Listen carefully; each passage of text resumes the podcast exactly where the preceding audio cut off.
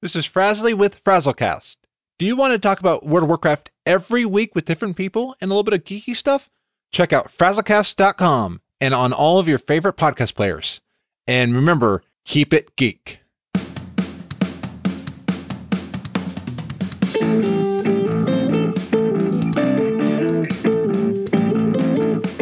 That theme song means it is once again time to promo the Geek Wolfpack podcast. I'm your Papa Wolf, Nick Kelly. And I'm your Mama Wolf, Stacia Kelly. And I'm Thermal Wolf, Brandon Kelly. Here on the podcast, we're just a couple of generations geeking out and sharing what we think we think. We'll share the latest nerd news and sci fi happenings. Looking for life hacks? I'll tell you if there's an app for that. And I'll give you the latest from a gamer's point of view. Plus, every episode includes some of what we like to call ADHD D&D. I'm a healer, and I killed a dragon. Spoilers. so join us here at the Geek Wolfpack Podcast. Join us on iTunes, Stitcher, Blubrry, or wherever you find your podcasts, or simply at geekwolfpackpodcast.com. And as always, geek out.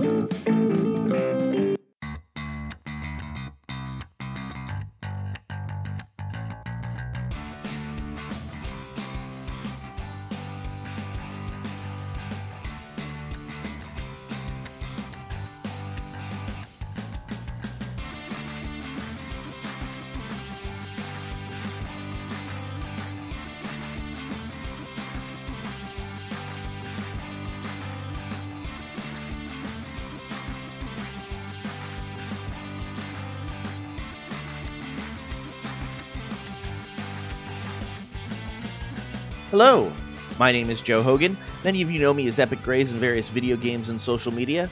Welcome to episode 121 of Geektitude, a geek culture podcast that celebrates the inner geek in all of us. Today, I am once again joined by Ray Vargas. How you doing, Ray? I'm doing great. You know, I never know what to say at this point when we start each episode. I don't know if people can tell when they listen, but I, I every time we record, Joe, I'm like, I need a piece of script for this part. we need an official opening. That's what they were going to work on, but I'm doing great. awesome, awesome. Yeah, no, I, we're so informal here. I, I think I think whatever comes to mind is fine, but I do understand the the stress. Um, so yeah, so we have both been very busy. Oh yeah, very oh, yeah. very busy. You remember remember back in the day uh, of two months ago when uh, we were talking about how this summer was going to be so chill and we're going to have so much time and be so less stressed to Yeah. do everything. oh, silly us. yeah, yeah. I didn't think that one through at all, did we? Um, but it's okay. It's you know we we've just had you know life happens. yeah, and- yeah. Yeah. For So sure. what have you been like? Have you had any time to do geeky stuff? Uh, you know, for a place to live. Yeah, I'm looking for a place to live, so you know that's fun. Um, but uh, actually, I want to talk about something that I did last night. I went and saw a movie. You know me. Um, I really, really am passionate about you know a good movie or a good story told. And um, I had an experience. Um, I went and watched Hereditary last night. Oh, what did you think? that is uh wow um my my immediate comment on facebook to my to my friends who wanted to know what i thought when i got out was um that was amazing and i'm never going to watch that again because it was too intense or it was too disturbing or Both. because Matt Matt does not like horror but he's actually been kind of intrigued by it and and we're just a little trigger shy. yeah and i can understand because here's the thing is that it's not a it's it's not a a, a standard cookie cutter horror. Like it's not when i think of horror like i think of like over the top you know there's certain uh, um elements of that genre that have been like really dominant. Like Uh-huh. um you know the the killer or like the crazy gore or like the really like um over the top supernatural elements like that sort of thing you know? Uh it's almost like schlocky in a way you know when, when i think of, of horror or traditional horror this is more of suspense film does that make sense yeah, Um, no, that makes sense. what it reminded me of the most is when Mary's Baby. Okay. And if you've ever seen that movie, it's from the '60s with Mia Farrow. Um, it's I guess it could be classified as a horror film uh, because of the subject matter, but the way it's handled is um, I don't know. It's, it's a very uh, uh, psychological kind of horror, right? Uh-huh. So it's more about like the the arc of the character and what they experience and go through in the film psychologically than than anything else, than any creepy crawly like you know whatever. You know what I mean? Right. Right. So um, that's that's honestly what this reminds me of. I, I would go so far as to say that this is Rosemary's Baby for a new generation. Um. Okay.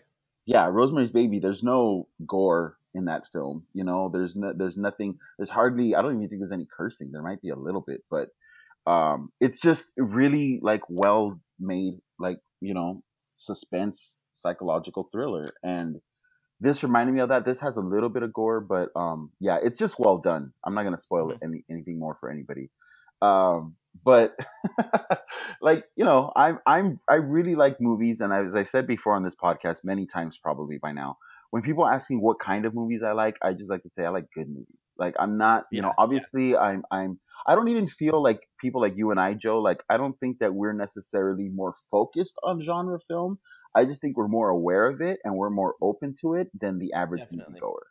Yeah. You know what I mean? absolutely.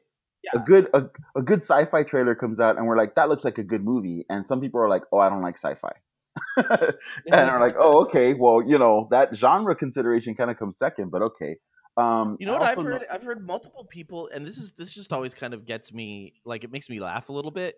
Uh. I've heard people go, "Well, I don't like space." yeah that's a great one yeah Have you heard that before? I've heard several people say that. I don't like space. i have heard that before yeah that isn't really i don't know like investigate that maybe that's Yeah, yeah. There's there's something there's a fear there. I think it's kind of like people who are like I don't like the ocean. Well, that's because you Right. think things are going to eat you. Um, Yeah, So maybe yeah. along the same lines. yeah, I think um you know, again, I feel like I'm not one to be turned off if there is a certain genre that is being focused on. We're we're just more open to it, and so I guess then we get cast as genre film fans. But um, Mhm, mhm. yeah, so so I have friends that are horror movie buffs. I mean, it's kind of like they have a list of boxes to be checked, and if it's got, you know, does it have scary, ominous music? Check. Does it have, you know, lots of scary shadows? Check. You know, there's someone screaming? Check. Okay, I'm in. Like they they're almost like already like on board, like already thinking that it's a good film. You know what I mean? Right, right. and I and I don't like those kinds of films. Like I, you know, there's a lot of bad horror out there, like a lot. And uh, so I get really excited when I a new film, a new horror film comes out in that uh, category that I think is like really well made and a really well told story. And this is that. But Joe, I mean, it it, it stays with you. You know, it, it messes it messes with you, and that's part of what I like. I think I, I'm generally such a, a I don't want to say safe person, but I don't, you know, I don't have a lot of drama in my life. You know, thankfully, I'm, I'm Mhm. very lucky, and also uh, it's kind of by design. You know, I don't generally seek to to allow like disruption into my life, so I'm pretty even keeled. I feel like uh, I never get too high or too low, Right. and I feel like people that don't like horror movies are are people that don't want to experience those kind of like that kind of suspense, you know. And sometimes it's for good reason. Sometimes they're like, you know what, I've had enough of that in my own life for real. you know, yeah, like, yeah, absolutely. I don't need to buy a ticket to, you know, get my heart rate going like that. You know what I mean? Right. well, I Um, mean, that's that's kind of why I stopped watching um The Walking Dead. It was kind of like it was like too too much negativity, too much like stress Yeah, Or uh, at an otherwise stressful time. Yeah, yeah. I know a lot of people who are when it comes to movies are like, uh, you know, only if it's gonna make me laugh or feel good. Like, If not, I'm out. Uh, and I'm kind of the opposite of that. I, I feel like I, I seek out these kinds of experiences through storytelling as kind of like a, a not a voyeurism, but you know, like a way to like, oh, wasn't that exciting? It was. It's almost like a roller coaster for me. Right, right, right. And I know people that don't like roller coasters. Um, I just get Heredit- sick on them. oh, that's not good. Yeah, that, that's me and boats, man. Ugh. Uh, Um, yeah. when we're but- off air, let me tell you about the worst time I have ever been seasick. Oh yeah, that's gonna be a fun story. Yeah. Yeah, that is not a Oh. that is not a story for on the air. so um yeah hereditary is definitely a roller coaster. If you like this kind of film i highly suggest you go see it. I was also nervous. One of these days we got to talk about like movie going audiences or something but Mhm, i mhm. was really nervous uh when before the movie started because we are at the arclight in hollywood and generally it's a pretty good audience but uh the, before this movie started there was lots of chatter.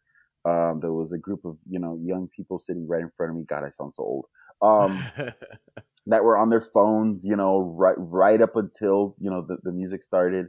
Um, and there was people, there was already nervous laughter in the theater, and I thought this is a bad sign because these are people that once the ride starts, they're gonna want to get off in the middle of the ride in certain moments, and the way you get off the, the the ride of a movie is by breaking the tension by talking or making a joke or whatever, you know yeah, yeah. so so I was worried about that, but man, once once it started, once it got going, the theater was silent.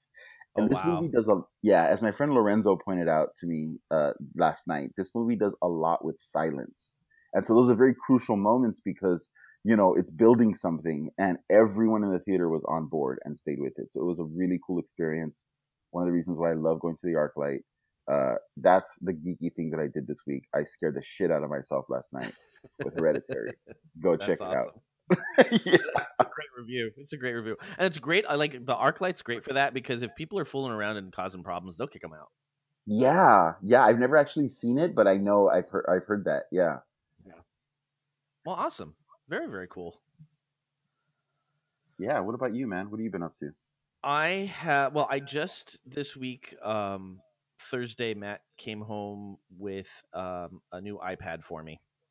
Um, What? I have been I have been slumming it with an iPad 2 from years ago, which the the school gave me, and it it doesn't even like I can't even load up a, a browser window. Like it it does not it does not function.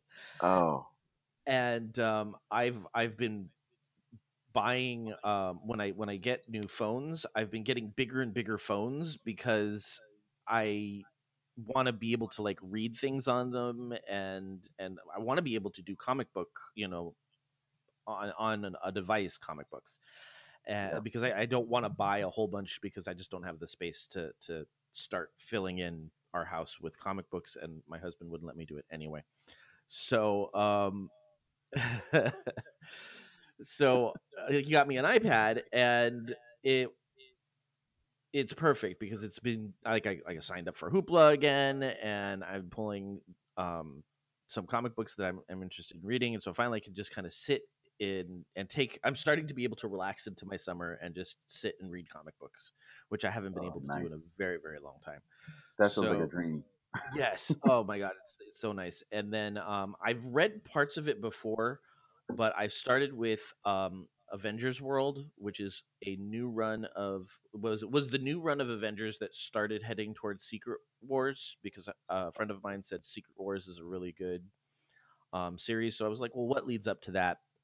And I got a list of of trades that I should look into um, to to lead up to Secret Wars. So I'm starting with that. I mean, it's years ago. It's this is not current Yeah, yeah, yeah, current yeah. continuity stuff, but um, but it's kind of neat. I kind of like the the characters, and it's fun to watch. Um, read Yeah, that's a really that's a smart way to go about it. To to read the maybe the trade before or or you know key into the stories that are leading up to the main story that you're gonna watch or or, or read. That that's a good approach. I feel like. yeah, and and somebody just today or yesterday on uh, Slack was like, "Hey, I'm starting new comics. What people recommend?"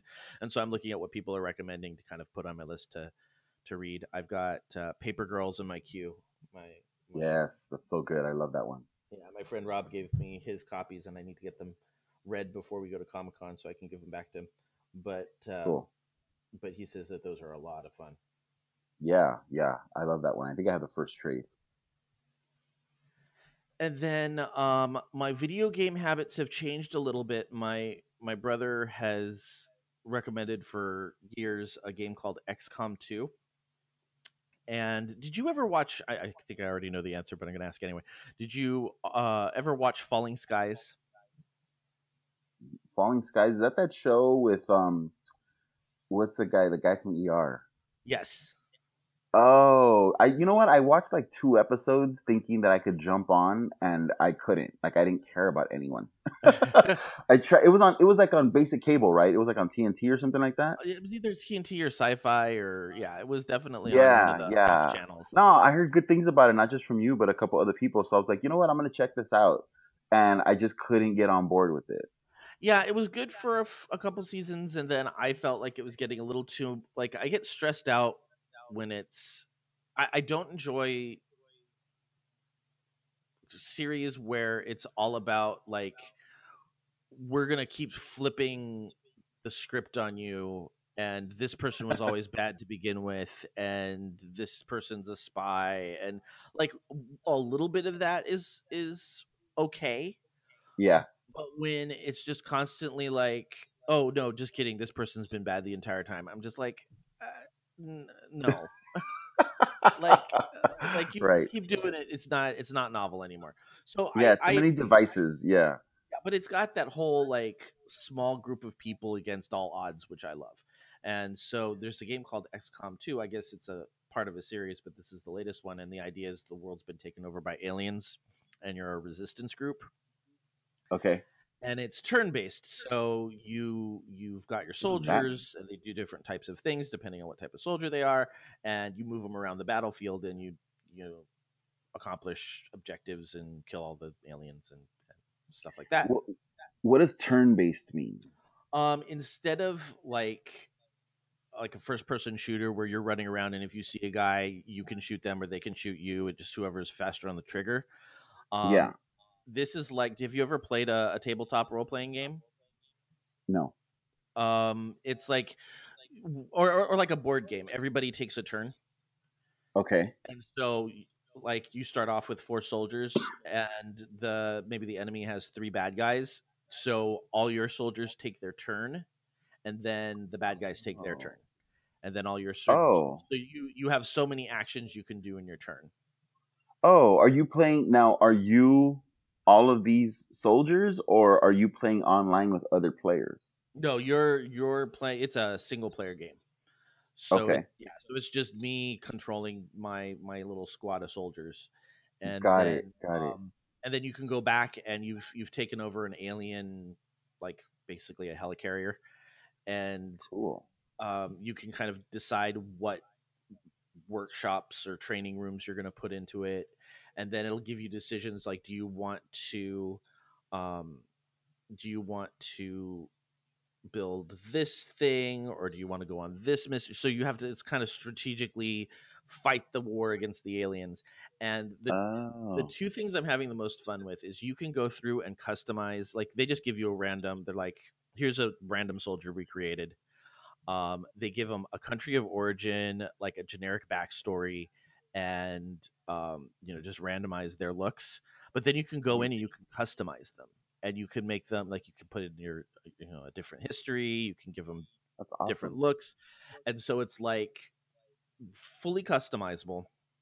Um, you can start you start getting really um, Attached. attached to your characters. yeah, you're building a team. It's like Yeah. you're storytelling. yeah, absolutely. And so you're That's so cool. you can you can actually save them into the system so then when you like start a new game the the characters will be there. They won't necessarily become the same type of soldier but the the person themselves are are represented in the story somewhere in your in your new Yeah. campaign. Um and you can play it in two ways. You can play either as um you know the way i'm playing with it where you can save as many times as you want and if you make a big mistake you can go back and uh and replay it so that you you have got a better result which for me right now is perfect because i don't have to have the stress of oh my god i'm going to lose i can just restart and right now i, I want low stress gaming i don't want Yeah. I don't wanna be stressed. But you can play Iron Man version where like if they're dead, they're dead. That's it. Like you oh my can't god. like you can build up this soldier that you really you know just like oh he's awesome. I love his, like how he works and everything, and then you know he dies on a mission and that's it. He gone. So Oh. um, I'm not ready for that yet. I need to I need to know the game a little bit better before I try an Iron Man thing. I my my brother told me that that what I am doing right now is called save scumming. Uh, and I'm okay I with love that. that. I'm okay for right now because you know, like the reason why I play The Sims is because there's no stakes. You know, like like you don't win or lose. You just kind of play the game. Where Yeah, yeah. thi- this lets me do that, but actually have like forward movement and forward progress in the game. So Yeah. you know, it's a low stress way to to play a video game without having to worry about oh I'm dying constantly. Oh this is gonna, you know I'm not gonna be able to pass the game. Nice. That sounds like fun. Yeah, no, it's a lot of fun, and I like. It's not a type of game that I've ever played before. I've you know I've played MMOs, I've played first person shooters, I've played all these different things. This is the first kind of round based game I've played, like short of Pokemon. Yeah, yeah. Cool. So that's why you're saying that your your game your game playing kind of has changed because based on what you're playing, like you're just it's a it's a different approach or like a different setup. Yeah, it's a completely different type of game. I've I've really not played a, a game in this style before, and it's it's a lot of fun. That's fascinating to me. I'm such a noob when it comes to, to video games. yeah, that sounds really cool though. That sounds relaxing. I, I maybe I need to try out some. yeah, no, it's a lot. It was on it was on uh, Steam on sale, so I, I I tried to buy it on sale. Um, summer's Yeah. great for for getting a, a bunch of deals, and uh, and yeah, it's just uh, uh, it kind of it, it it meets my need for customability. Like it's got a little kind of sim sim thing in there. We can kind of dress them up and change them in any way you want, but it also has Yeah. like the strategy that makes you think and you know how to how to get around like- things. yeah, I feel like that's what I used to do when I was younger, and I used to create my own like superheroes and like comic book characters and stuff. Yeah, absolutely, absolutely. In fact, I was thinking, I was thinking it would be a very fun way to do like comic book, um, a comic book game. And I'm sure there's some out there. And if you're listening and you go, "Oh, that's just like this game," uh, let me know because I, I would Yeah, like, I would like to find other games like this. Yeah, yeah, that'd be actually be cool. Like create your own superhero and then play the video game as your own superhero, Yeah, yeah. dude. Yeah. well, cool. It Sounds like we've we- we've been doing some geeking stuff, so that's good. Oh yeah, yeah. It's always gonna work its way in there, right? Absolutely. if I'm leaving and if I'm living and breathing, geeky shit is happening. awesome. All right. Well, I am going to we're gonna we're gonna pause real real fast for a, a quick commercial break, and then we're gonna come back and we're gonna finish up our conversation about geeky couples. And these are this this week it's gonna be the ones that are not not so our favorites or not so not so functional relationships in geek culture. I will be right back. I'm Void, And I'm Beej. and together we're the Geek to Geek podcast. Well, we make it. It is kind of us, but I guess it's separate. Every week, we pick a topic from geek or digital culture and chat about it for a while. And you're invited. We talk about books and movies, games, comics, the internet. Or really whatever we feel like. Yeah, that too. So look for the Geek to Geek podcast on iTunes. Or wherever your podcasts are sold, or downloaded, or whatever. Hi everyone, I'm Katie. And I'm Chelsea, and we are the hosts of Tea Time with Katie and Chelsea. We are two best friends who love pop culture and talking about pretty much whatever we want. Katie, Yes. stop thinking about Zac Efron and tell our future listeners what some of our latest episodes have been about. Well, we've talked about Zac Efron. No, get it together, Katie. Fine. We've talked about fan fiction, classical literature adaptations, favorite TV couples, and so much more. So grab your cup of tea or whatever your drink of choice is and download our podcast today. and we're back. And uh, just a, an update on what our our fellow podcasters are doing right now. Um, this past week's episode of the Geek to Geek cast, uh, Void and Beej talked about picking a game console. So if any of you have been out there looking for a new game console, this is a good a good way to kind of weigh what options are good for you. And then on Tea Time with Katie and Chelsea, uh, they are talking summer movies. When uh, I believe their their tagline was when when summer movies were what you did. I do think there was a time when that was a thing. The last couple of summers have been kind of bleak as far as films go. Yeah, that's that's true. Yeah, I remember that time though. Uh, uh, anytime people talk about old time summer movies, I always think of Independence Day. Yes, that's definitely one of them. I think of Jurassic Park. Yes. Have you seen the new Jurassic Park? I did. Yeah, I saw it last week. What did What did you think? Uh, I really liked it actually. Did you really? I did. Yeah, it's it's. I mean, I didn't like the first Jurassic World film, Okay. and uh, I'm really glad I was drunk while I was watching that. Actually, we that's again, you guys, ArcLight. I'm telling you, but um, but uh, so I think maybe that worked towards adjusting my expectations for this film, and I think that had a lot to do with my enjoyment of it because, you know, Jurassic Park is a classic. I mean, Mhm. I love that movie. I will always love that movie, and obviously diminishing returns with the sequels to that. But they hyped up Jurassic World so much as like a relaunching kind of thing, you know, in in continuity that I got really excited, and nothing's gonna live up to that. So for this second Jurassic World film, I just thought, you know what? As long as it's not as hokey as the first one, um, I'll be happy, you know. And no, I th- I thought it was it was a really good popcorn film. Like I, I, was with I will. friends. I will give you popcorn. I will give you popcorn. I was with friends and we just wanted to see big dinosaurs and people eating and like stuff blow up. And at no point in this one did I go, oh, you know what? That's not true. At one point in this one, I went, oh, that's just dumb. But the rest of it was was enjoyable. So I, I had fun. Yeah, I, we took uh, my mom, my sister, and I. Um, we we went to go see the original Jurassic Park when it came out, and we always, you know, that's like a good memory for us. So whenever a new Jurassic film comes out, we all go out together. And uh, we were celebrating my mom's birthday, and so we had dinner before it. So yeah, it was it was a fun time, and it was like the perfect movie for that for that occasion. Okay. Well, you now that you put it in context, I, I'm like, okay, I, I, I can accept that because I remember I remember leaving going, that was the stupidest movie I've ever seen. Oh, what? Really? Yeah, there was just so many times where I was just like, really, really, like the Oh. the the the, the lava three inches away from him, like like Oh, really. yeah. Um, I feel like everybody made stupid decisions, and that's the only reason why this movie moved forward is that each person every decision that made that was made was the wrong decision that's that's why it got to the conclusion that it did Yeah, yeah. I for me, and again, uh, th- this is I'm very sensitive to spoilers. So if you're listening to this not knowing you were gonna get a you know Jurassic World review, don't worry, I'm not spoiling anything in the film.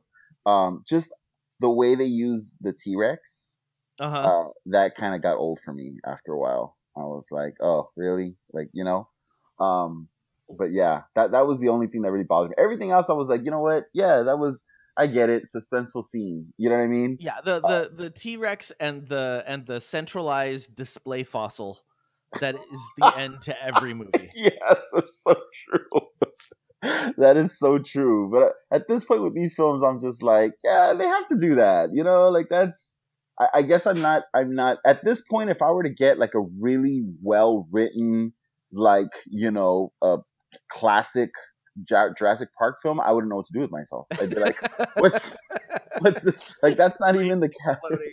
I'd be like, returning my ticket. That's not what I signed up for. Uh, this film is too good.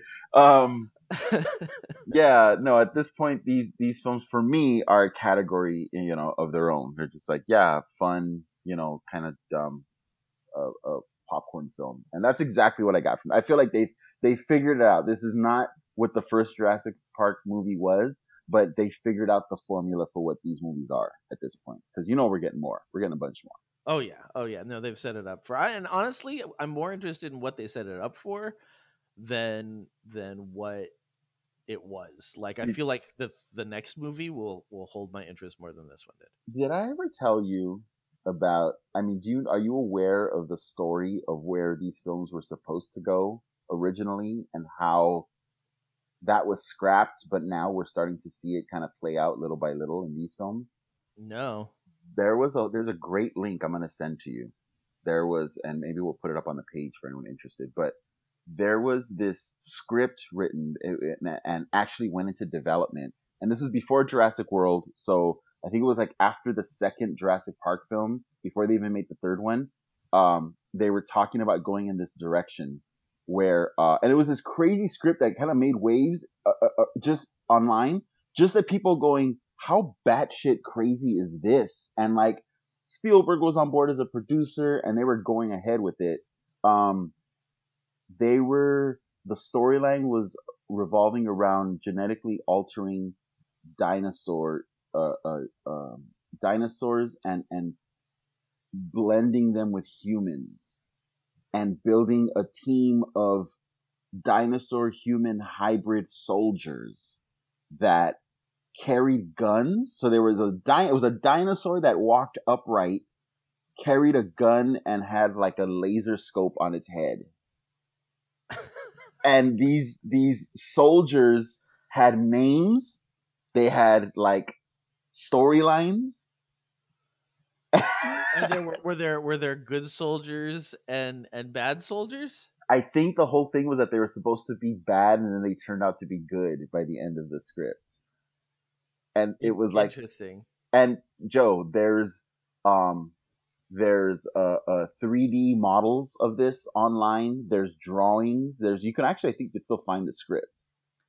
Okay, so the, we, need to we need to find a link to and, and at the time, dude, like like the the studio's going ahead with this. This is full on. Like it, it was going into production, and there were just people on the sidelines, just like super skeptical, going, "Are they really gonna do this? Like, there's no way this is gonna happen." And at the last minute, it got scrapped. But we're seeing in in these Jurassic World movies, kind of like what they've taken from that and are still kind of holding on to. And so everyone like each of the new Jurassic World movies that has come out, there has been a second a, a segment of people online going, "I wonder if we're going to see the dinosaur soldier." Like, I wonder if we're going to see that. Funny. Well, Yeah. and, and honestly, it's dinosaurs. Did you ever watch that cartoon? No. what? No. Yeah, I forget. I forget what the what the basic premise was. Like if they were if they were aliens that that that came to Earth and that's why we had dinosaurs, or if they were dinosaurs that left and came back as sentient. But um, but yeah, they were they were um like there it was a cartoon and there were good dinosaurs and they were bad dinosaurs. It was like it was like Transformers, the same kind of like Autobots and Decepticons, but you had good dinosaurs and you had bad dinosaurs, and they were but they were like anthropomorphic and they they had like armor and guns and yes. Oh God. Dinosaurs. that sounds awesome. See, yes, that's great. I why haven't I heard about this? All right, so we can move from dysfunctional movies to dysfunctional couples. Um, yes. uh, when we were going through our list of favorite couples from last week, um, we we realized that there were a lot of couples that people kept listing as good couples that we had we called we called uh, shenanigans on. Yeah. Yeah. And so so that's what we're gonna do. We had to finish this conversation because we have a we have a list of people that we think were like, no, not not a not a good couple. Again, I feel like my list kind of uh, doesn't follow a particular def- definition. It's more like I don't like these couples, and for for one or two of them, you could say it's probably because you know the dysfunction inherent in in that couple. But uh, then you know you could also just make the I, I honestly I could just make the case like they're just not well written, or they're just not interesting, or there's not good classic stories attached to this couple. Well, and uh, let's let's let's face it, we all have we all have those couples in our like friend group where you're just like like there's nothing inherently wrong with you. I just don't like you as a couple. Ah, you went there. That's great. Yeah. I'm gonna be like, everybody listen to my new podcast episode, except for you two and you two. yeah, yeah. you, you you don't listen. Oh man. So do you have your list? Do you have do you have I your do, three? I do. I have, and I'm I'm ready to alter it if there are some duplicates because I think there might be. Okay, good, good. Uh, you want to go first? Um, do do you want me to? I'm, I may, I may blow it with the big one. Well, I'll go with one. I'm, I'm pretty sure you won't have. Okay. Um, I know that uh, a lot of lists of like the perfect couple was either Buffy and Angel or Buffy and Spike from Buffy the Vampire Slayer. Really? And in no way are either of those, I would argue, good couples, and they certainly weren't functional couples. Like Buffy spoiler alerts if you if you are worried about being spoiled on something that was like in the 90s. But uh with Angel, the whole thing was is that she she sleeps with him and he he's a he's a vampire with a soul. Like I guess when you become a vampire, you lose your soul in this universe. And so she sleeps with Angel, and he he had his soul, but because in that moment he reached complete happiness, the curse that gave him his soul back ended, and he loses his soul, and he instantly goes goes from good angel to bad angel Because they slept together. because they slept together. Huh. Um, Okay. so so to me like just like it it's just not it's not a good recipe for compelling story like i know a lot of people liked that part of buffy that was not my favorite part of buffy the whole Right. um angst of oh we've slept together and now i'm a now i'm a dick basically i'm like too many people have that real life happen to them that like this is not this is not this is not compelling to me. And I mean, like I, I was saying last time that we recorded that that Joss Whedon writes some of the best couples ever. This is not Yeah. an example of them. Yeah. And then and then they'll go, well, then what about Buffy and Spike? Buffy and Spike's entire relationship was built on hate sex. Oh my god. Yeah, I remember hearing about that and reading about that actually. Well, it, it's it, it was an interesting prospect. He's like this horrible, horrible vampire, but they don't give him his soul back because that would be too too redundant. So so instead they they have this military organization put a chip in his brain.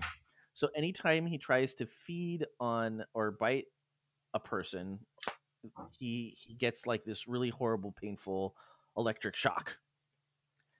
And um, I love the Good way god.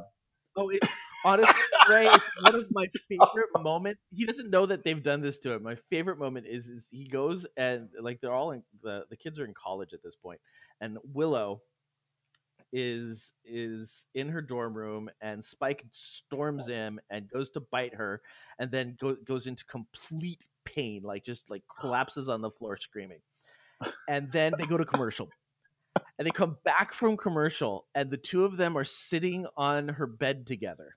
Oh, I- and, and she's like um it's okay. Um I, i'm sure it happens to all vampires at some point. And he's like but not to me. Not to me never to me. And she's like Oh, well you know we can wait a little bit and you can try again. Like it was like it's Oh my God. so amazing. Like it was beautiful. But so, so then for his own protection he ends up helping out with you know the buffy and her friends yeah. the Scooby Gang, and um and Buffy is in a point where she's just angry at the world, and so it gives her a feeling of power to be able to have sex with Spike because it's something that she shouldn't be doing, and it gives her agency and it makes her feel good about herself. But it's not a functional relationship. They're having Right. hate sex. They don't like each other, and it turns them on. And that's what they're ha- like. It is not a functional couple. So I Right. both Buffy couples as not examples of of functional geek couples. And I think a lot of people they they're judging their favorite couples based on how much they like the stories. Right. Right? And if if they're really into that property or they're really enjoying the story, they say that's a great couple. No, it's not the same thing. Uh, um, and sometimes just because the stories are good doesn't mean that the couple's stories are good. Right. um, you know, because a lot of times the romance subplot or whatever is like a, a different thing. And I've, uh, there, there's actually a lot of movies and, and series that I like where I like all of the plots except for the romance subplot. You know, the will they or won't they or whatever. Like that's usually my least favorite part of those. Of those Well, I think sometimes they put that on there because they feel like it has to be there. Like we have to have Yeah. a we have to have a story about you know, a romance story for the ladies, which is Yeah. a horrible way to put it, but I think that that's the mindset we have. If in order to keep the ladies interested in whatever we're doing, we have to have a, a love story. I know Yeah.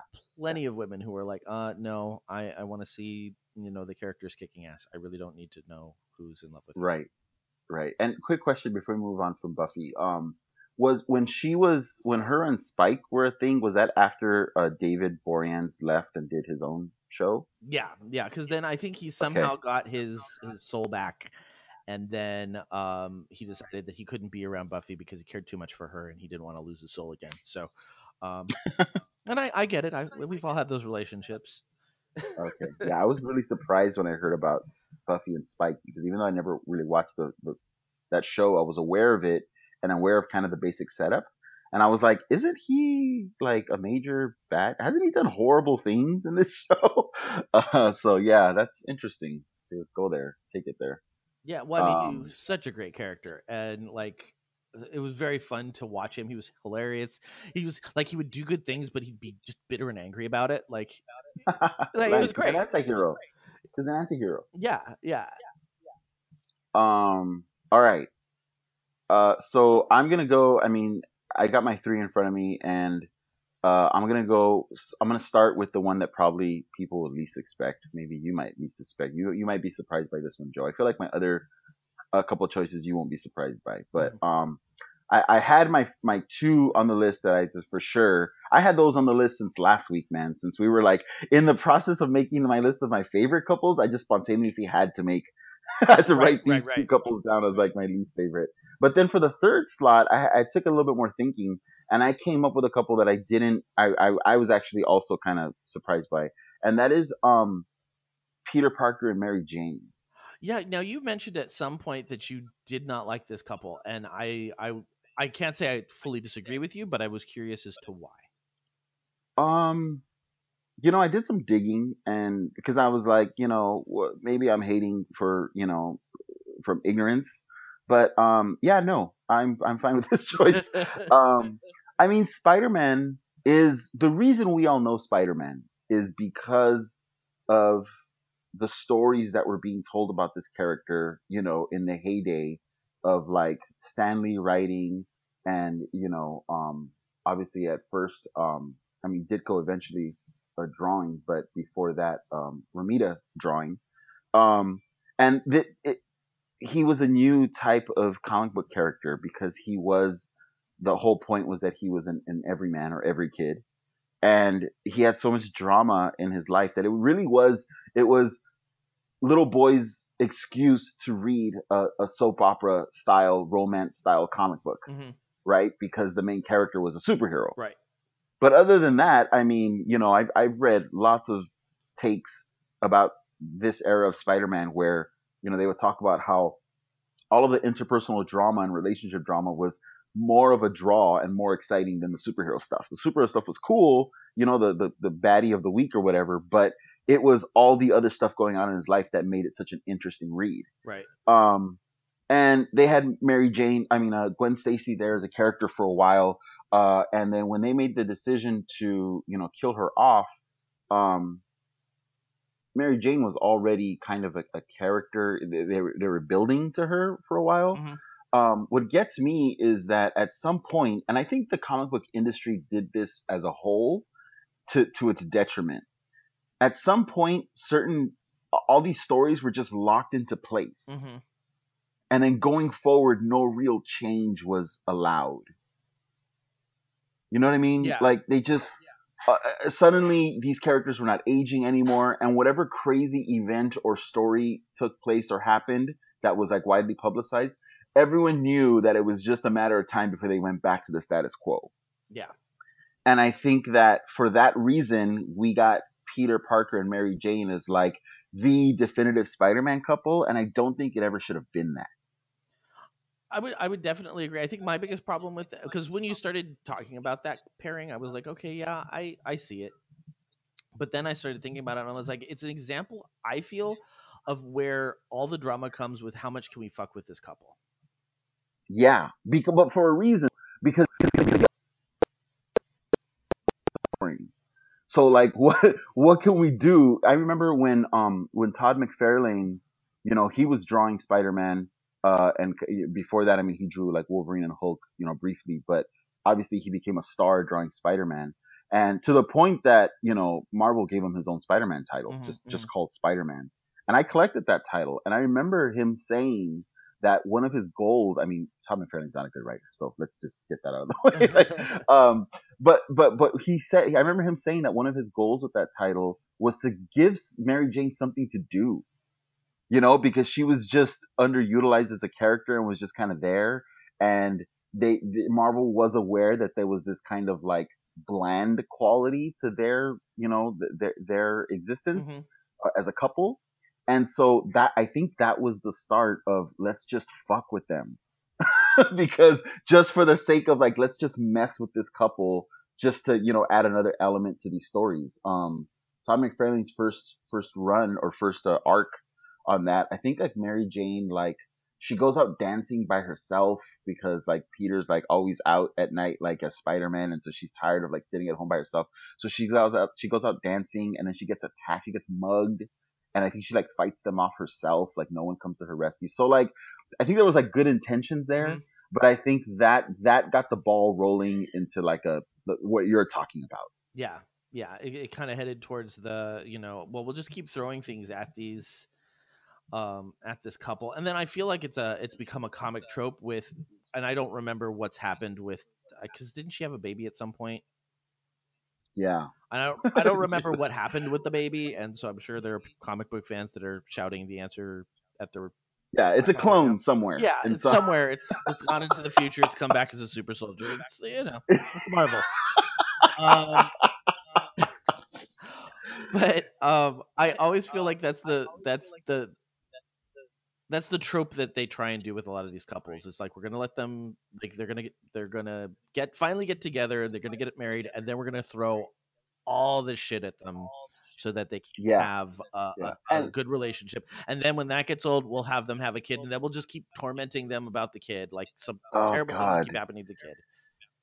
Yeah, and and I think Brand New Day was like, or One More Day was a, a um the culmination of that, and I think that was the point where it just jumped the shark.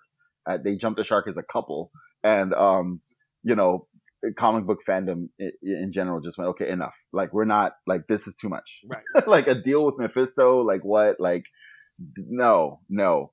Um, and you know, on some level, I always felt bothered when they started making the Spider-Man films. Definitely with like Raimi's Spider-Man films, there was some part of me that was just annoyed that they skipped over Gwen Stacy. Yeah. because to me it was like if you're gonna tell the story of spider-man if you're gonna really translate this character to movies and take advantage of like all of these stories and, and the arc of what you know this character and what made him so popular why would you chop off like half of it? You know like like the build up and all of the drama inherent in those stories it just didn't make sense to me. And i never i think i never really saw mary jane as as like deserving to be like oh like this is like you know superman and lois lane or you know what i mean? Batman and robin. No i'm just kidding. Um but you know like like scott and jean you know? Um peter parker and mary jane i don't think were i don't think they were intended to be that. And i think that that showed through in, in the stories. And so when the movie started just right away starting with mary jane and high school and stuff i'm just like no no like what are you doing like you're doing such a disservice to the character and i think that's the thing is that this the establishment of this couple of this pairing has been a disservice to to spider-man as a character Yeah. No, I would agree. Good choice. cool yeah thanks i'm glad you're on board with that Yeah, no, absolutely. i'm glad you heard me out on that one Um, my next one is just a. I just saw it on a lot of lists, and I was like, no, no. Um, and it's it's like you're gonna laugh because it's a ridiculous one to have on our list, but I saw, and I think these are because there are older lists, and I think this has been remedied in continuity. But um, Kermit the Frog and Miss Piggy. what wait i'm i'm baffled both ways i'm kind of baffled that these were this was on the list of like top geek couples Multiple. It was, but also kind one. of really, Yeah. but then also kind of baffled that you're like singling this couple out and going like, no. Although as I'm saying this, I'm starting to, I think I'm starting to grasp why. It's an abusive. It's an abusive relationship, people. totally, totally abusive. It is not a functional relationship. Kermit Kermit should have gotten out of that relationship years ago. And quite quite honestly, it's not all Piggy's fault because he's kind of an ass to her. Like Wait, is he? well, she won't take no for an answer, and so he just gets distant and moody.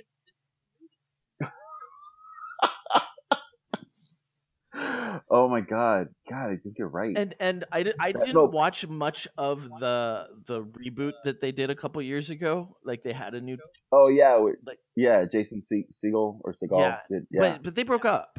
Like they're they're not a couple anymore. Like they're they're not together. He's dating a different pig.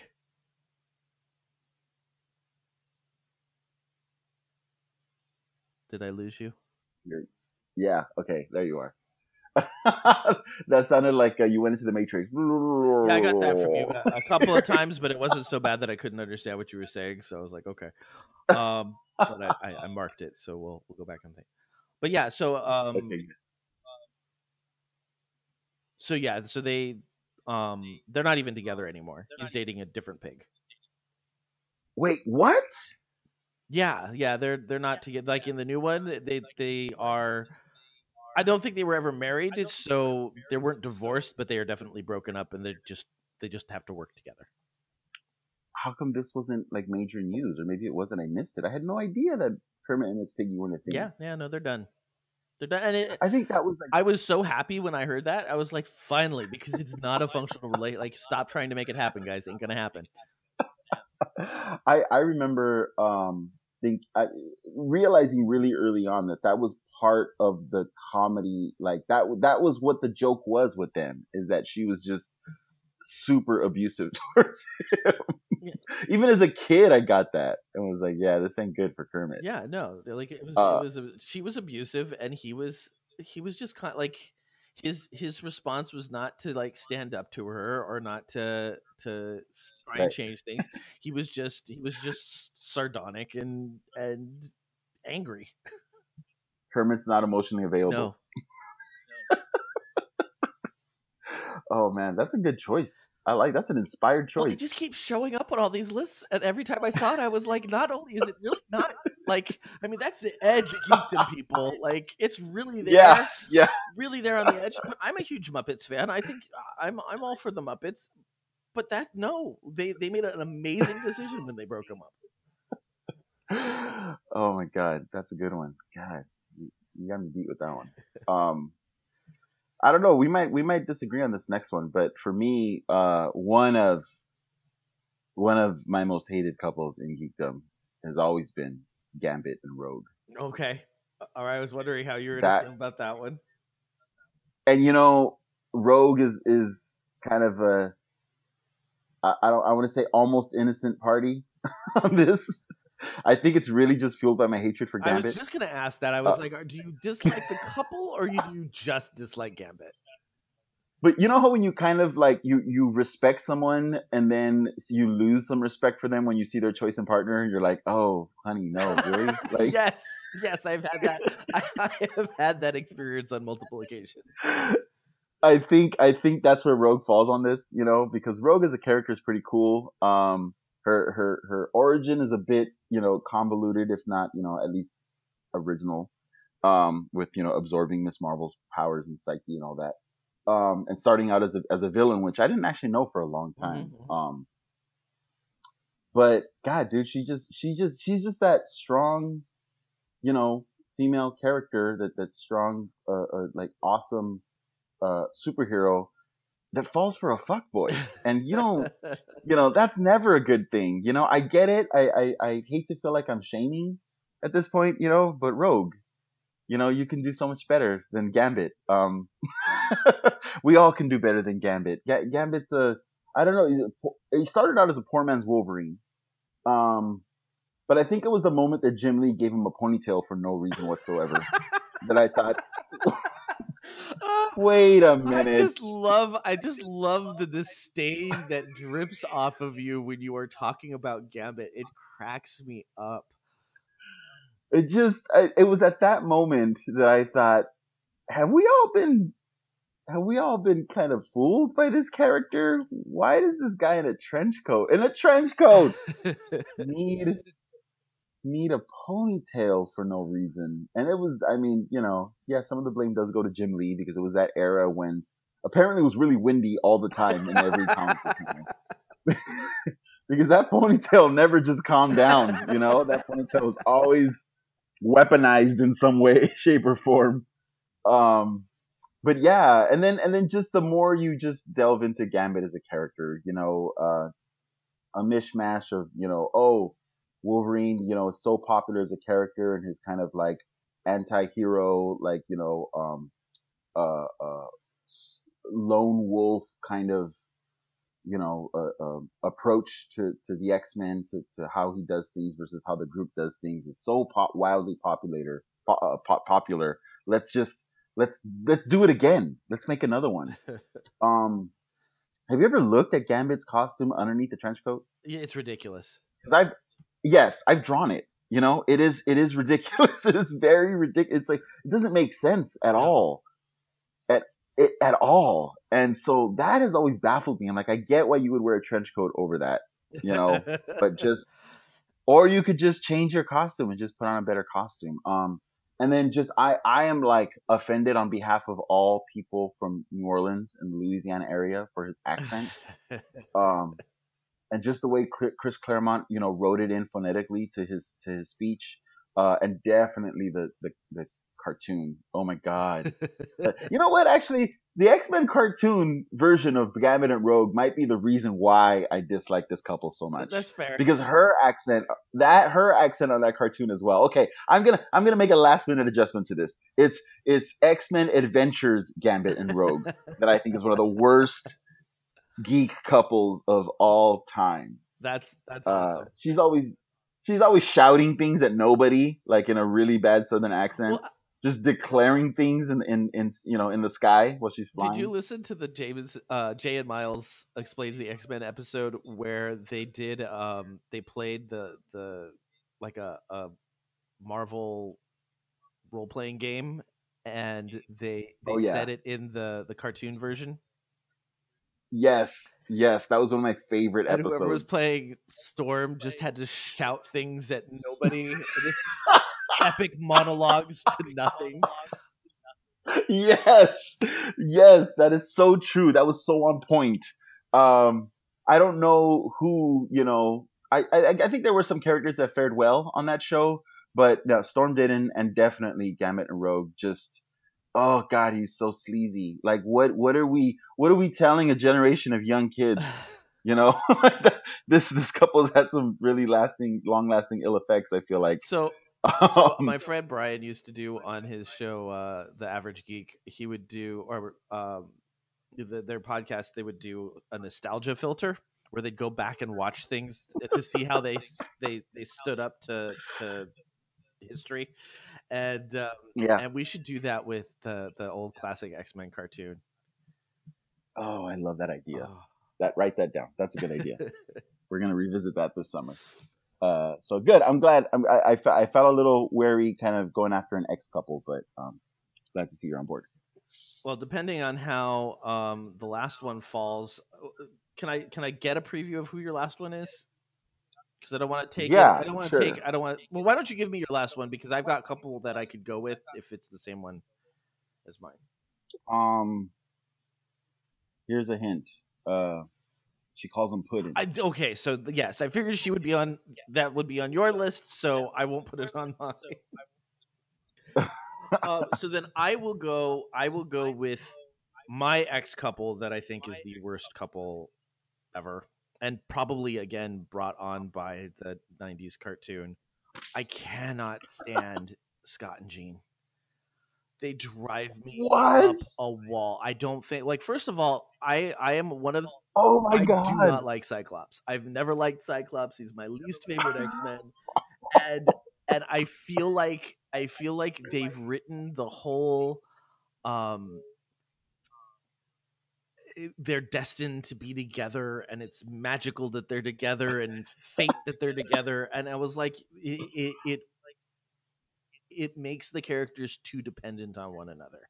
They can't be they can't be characters on their own. And I've heard that that's been kind of fixed with some of the newer stuff because the the the time displaced Jean Grey and the time displaced uh, Cyclops are both kind of not together and doing their own thing, and it's better.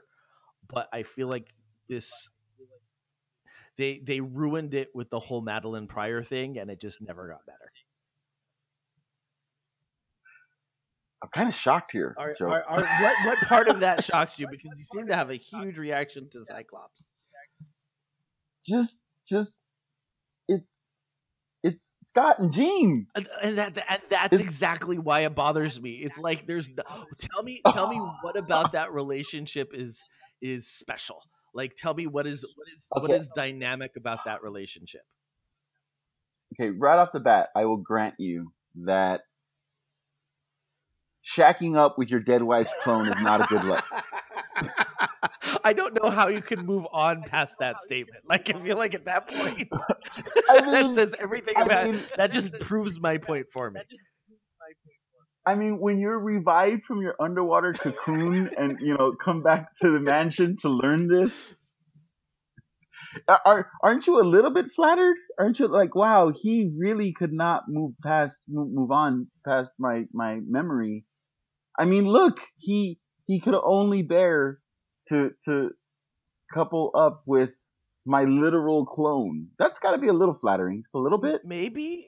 Okay, I'll move yeah. on. Move on. Don't- you really want me to explore that? Uh, but but I guess with Scott and Jean, I feel like they they really love each other. Like they really like they have made sacrifices for each other that I think i i are really strong like indications of like their like how they feel for each other and the fact that they've you know they've known each other since they were kids. I don't know. I I you're oh man, this is really messing with me. Um Sorry. no, that's okay. That's that's that's a good choice. But I I yeah, wow. I guess I mean don't get me wrong, for sure. Like when you when you produce cable, that's already like that's a you know not everyone should reproduce, and I think cable is a good you know slash Rob Liefeld is is a good uh uh good evidence of that. I think. um, I don't know, man. Take it up with Mister Sinister. He seems to like that couple a lot. Right. Well, I mean, right there, it's like I feel like it, feels like that's been manipulated from the beginning. You know, some of some of their Oh, that's more more tender moments were with each other. Like, if you want to talk about the penultimate Jean Grey. Scott Summers moment, you're gonna talk about the the Phoenix saga, right? But that's not yeah, Jean Grey. of course. That's that panel. It's that I know, panel. but that's not It's- Jean it's- Grey. well, That's the know- Phoenix. Ah. why are you bringing facts into this, Joe? I mean, I get it, but I get I I get that that there No. was a relationship there, but at at some point the need to have that relationship made half the problems in the, the X universe. Yeah, yeah, that's true. That's so true. You know what? I think I think this makes sense. You you're you're right. Um and I think that my point of view and probably the, the the point of view of a lot of fans, I think speaks to the power of those two panels, Uh-huh. right? And, in um God, I can't believe I can't think of the number right now. It's X Men issue. Is it one thirty? No, uh, it, it's the issue on on the moon. You know, I love you, Scott, and I you, Jean. Like that's like that's comic book like you know what uh, mythos at this point.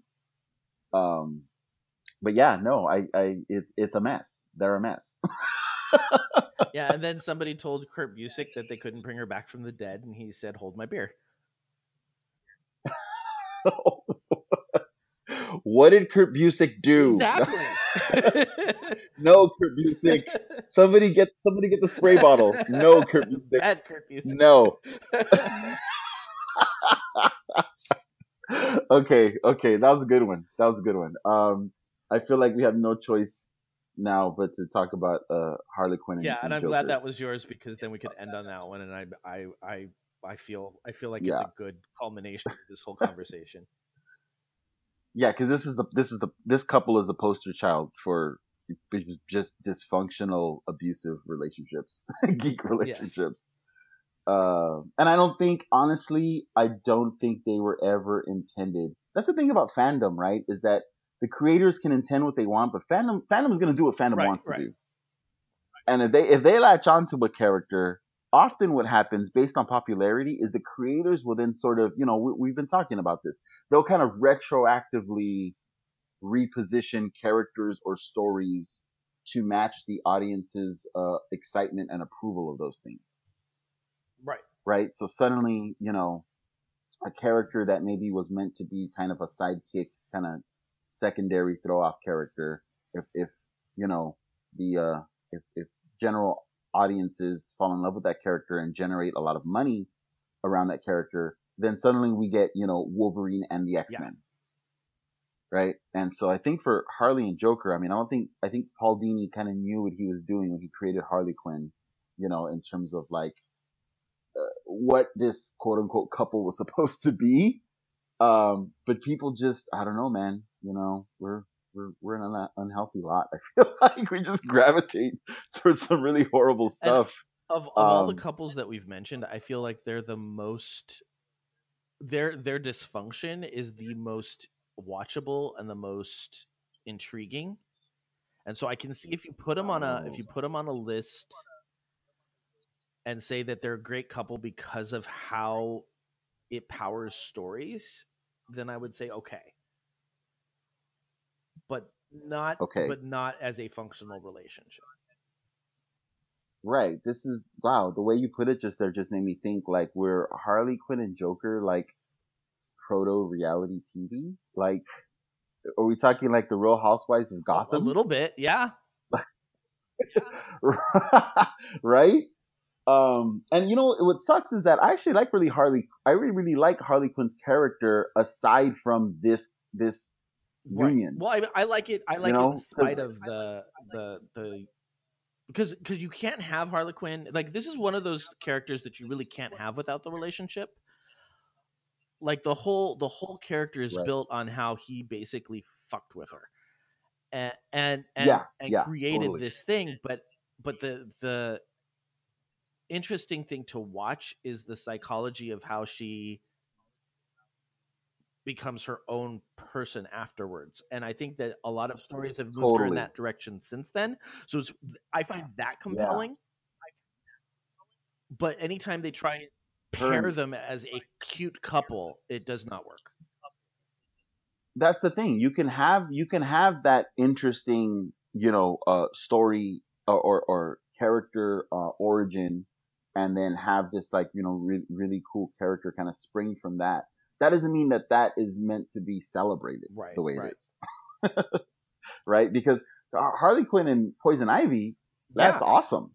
Like, I really love them as a duo. I think that speaks to like the versatility of like Harley Quinn because she's a good character, you know, and because she's she's well, well conceived. Um, you then have the potential to tell the stories that you're talking about, like you know whether she's pairing up with other people or whether you know we're seeing the journey of her kind of like uh, uh struggle out of that those like you know destructive uh, relationships or tendencies and stuff like there's a lot of cool shit happening with Harley Quinn as a character. But when people like you know describe themselves as you know a Joker looking for their Harley Quinn or vice versa I'm like oh yeah, yeah. Ex- exactly exactly like um are you sure that's what you know like I, don't- have you thought dude that come through come come out of your come out of your 4chan haze and uh no Yeah. really yeah Really? Yeah, exactly. So, I mean, you know, this is not, I mean, the Joker, I think, obviously, I think is a great character, an all-time character. I think Harley Quinn is an awesome character, all on her way to being an all-time character, if not, if not already. Uh, but yeah, that doesn't mean that, you know, two great things are to make, you know, two great, great characters are to make a great relationship. right yeah. Which is too too bad because I feel like there's so much potential there to you know this couple is is this coupling in, in geekdom is highlighting things that you know not a lot of other couples do. And there's so much potential there for exploring that. But when you turn it into something that you want to emulate it's just like oh no Like, Yeah, that's what have we that's exactly here it. It's not that it's a bad couple. It's it's a bad couple when you romanticize the relationship. yes yes totally god some of the stories man like uh, like some of the some of the stories in in this in canon, you know, we, with with this couple, just some of it shit's disturbing. And then there's always like that chuckle at the end, like, oh, Joker's gonna make some joke about it. You know, I think the cartoon, the animated stuff does it really well. The animated stuff really shows like how, you know, it can flip from being like fun and like loving and safe and then just dangerous. And then like Harley Quinn's just kind of like shaking and trying to like laugh it off. And you're just like, God damn, like why is DC why is the DC animated universe Mhm. so good and so effective? Well, and I, I think one of my my favorite. I think there's an episode of the animated um, series where he's like he's pining for her, and you kind and you kind Oh, of realize it's not really that he's pining for her. He just doesn't like the idea that she's not all consumed by him. Yes. Yes. I remember that episode. God, I love that series. So good. That's what I'm talking about. Like look at the the storytelling potential there is great. Just don't, you know, just just No, don't want no, that. no, not not a functional. That that is that is the penultimate dysfunctional geek couple. That's why I'm glad we saved it for last and why it was on and both our lists. Okay, good. Yeah, good. Well done. Yes. Go team. high five, high five through the internet. yeah, this is fun. Yeah, yeah, Yeah, this is fun.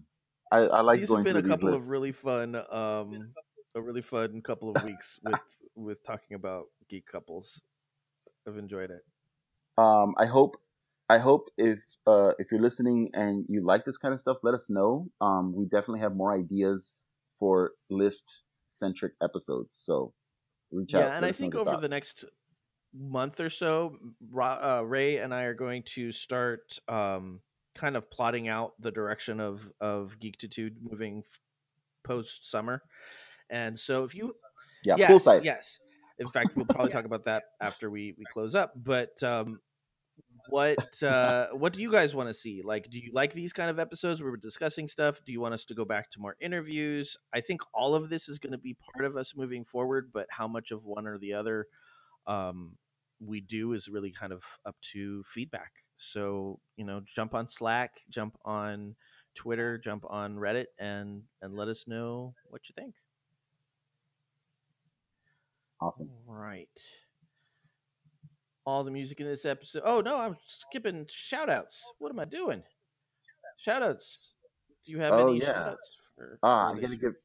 Yeah, I gotta give a shout out to my buddy Lorenzo that I mentioned earlier uh, in the in the podcast episode. Uh, he's a great writer and poet. Um, he does really great work, and uh, we usually geek out about sports stuff because he's really a really knowledgeable basketball fan. But kind of surprised me and like got me really excited that he wanted to geek out about Hereditary with me uh, after I watched it last night. So uh, we're gonna be doing that, Lorenzo.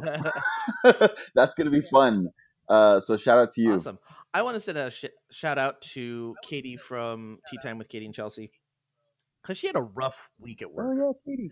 And so I just wanted to send some love Katie's way because like everybody's been there where you've just had that crappy day at work and it sounded like she had a couple of them in a row. So I hope everything's going better for you, Katie. Oh yeah, Geektitude love to Katie. All right. Uh, next week we are going to be reviewing Ant Man and Wasp. And I done I done messed up and forgot to get Rob in here. We we've had weird scheduling stuff between Ray and I, and I just completely forgot that we were having Rob come and do something pre Ant Man and Wasp. So we're not quite sure what will happen, but we're gonna have hopefully either a, a mini episode or a a segment as part of next week's episode. But we are gonna get back that comic box um, Rob preview of Ant Man and Wasp, and that'll be included somewhere before our full review of Ant Man and Wasp. But then next week we'll come back with Ant Man and Wasp, which I'm actually very excited for. I've got to I've got to suppress the anticipation because that always gets me in trouble. But I'm really looking forward to it. yeah.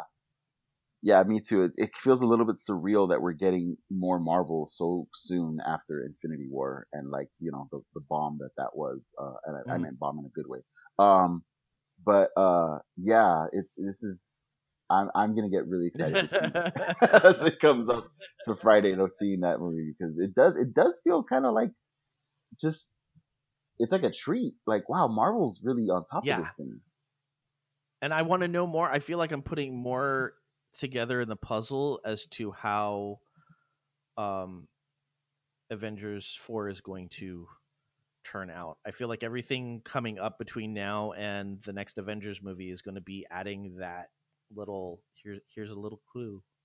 Here's a little here's a little Exactly. something. on top of yeah, on top of just like getting to hang out with Ant Man and Wasp, which is going to be fun. And we get Janet Van. Dyne, which is amazing. Yes, that's right. Yeah, God, Marvel's and and Goli- and Black So good. Goliath, which is like where where in Yes. history, Ray, did you ever think that we would get a movie that had the character Black Goliath? Like how? How did this ever Yeah, good good times. We live in good times. Yeah, exactly. That's the thing. But this is what Marvel's done so well is just. Uh, I have no like nervousness. It's just going to be fun, and I already know that.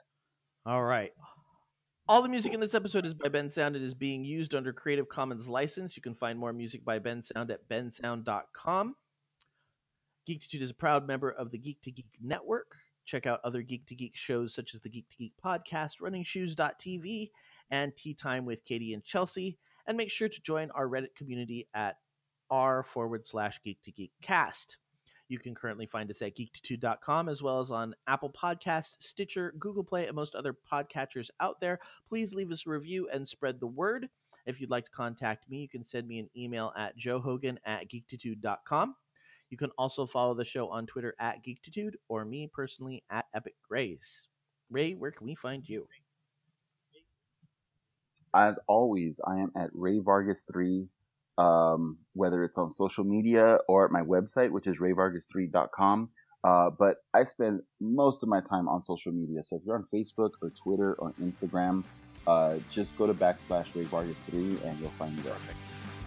Um, that's it for this week. Next week we'll be back with Ant Man and the Wasp. And until then, remember this week, keep it geek. The Red Legion took away our home.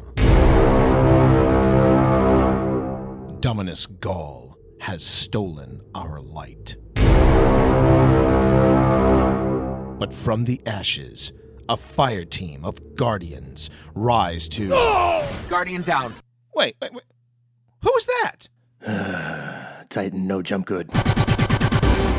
This is Happy Hour from the Tower. I'm T. I'm Nick. I'm Brandon. And we're going to talk about all things Destiny. Why we play. Why we love punching aliens in the face. And why T's aim needs a little bit of work. Have you got that? Say you've got it. Say something.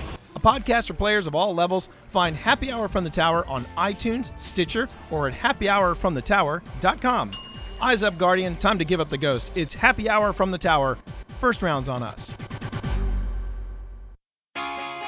So, how would you describe a podcast like The Shared Desk? It's a podcast that took its sweet time to do a promo.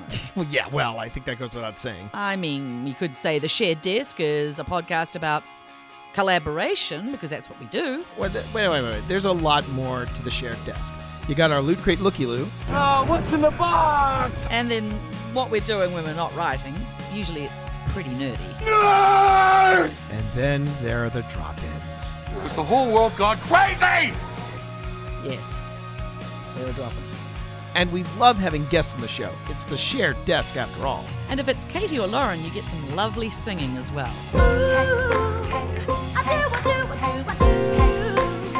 So find The Shared Desk on iTunes, Stitcher, or at theshareddesk.com.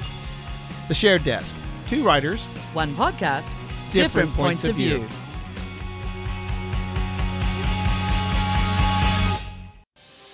Greetings from TG Geeks Webcast, where Ben and Keith, the two gay geeks, talk about all aspects of geekdom and nerdery. Sci fi, comics, film, horror, genre, you name it, we talk about it. Find our episodes each week on tggeeks.com. Visit our Facebook page, TG Geeks Webcast. On Google Plus and YouTube, look for us as Two Gay Geeks. You can tweet at TG Geeks and at the Two Gay Geeks. Or call our feedback line at 469 TG Geeks. That is 469 844 3357. Happy listening. Peace. Cheers.